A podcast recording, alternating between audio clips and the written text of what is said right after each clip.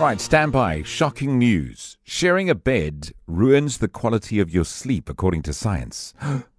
Sleep expert and CEO of Mattress Next Day, Martin Seeley, says that uh, sleeping with a partner can cause you to wake up regularly throughout the night, which can lead to sleep deprivation, which has been linked to a variety of health problems, including obesity, diabetes, and heart disease. And even if you don't wake up, regular uh, disruptions from your other half at night can still affect your quality of sleep by interrupting your sleep cycles. So you can you can't slip into a more restorative state.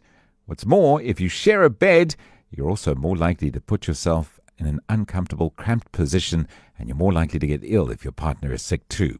Bottom line is, as much as you love him or her, it might be time to move out into your own bed.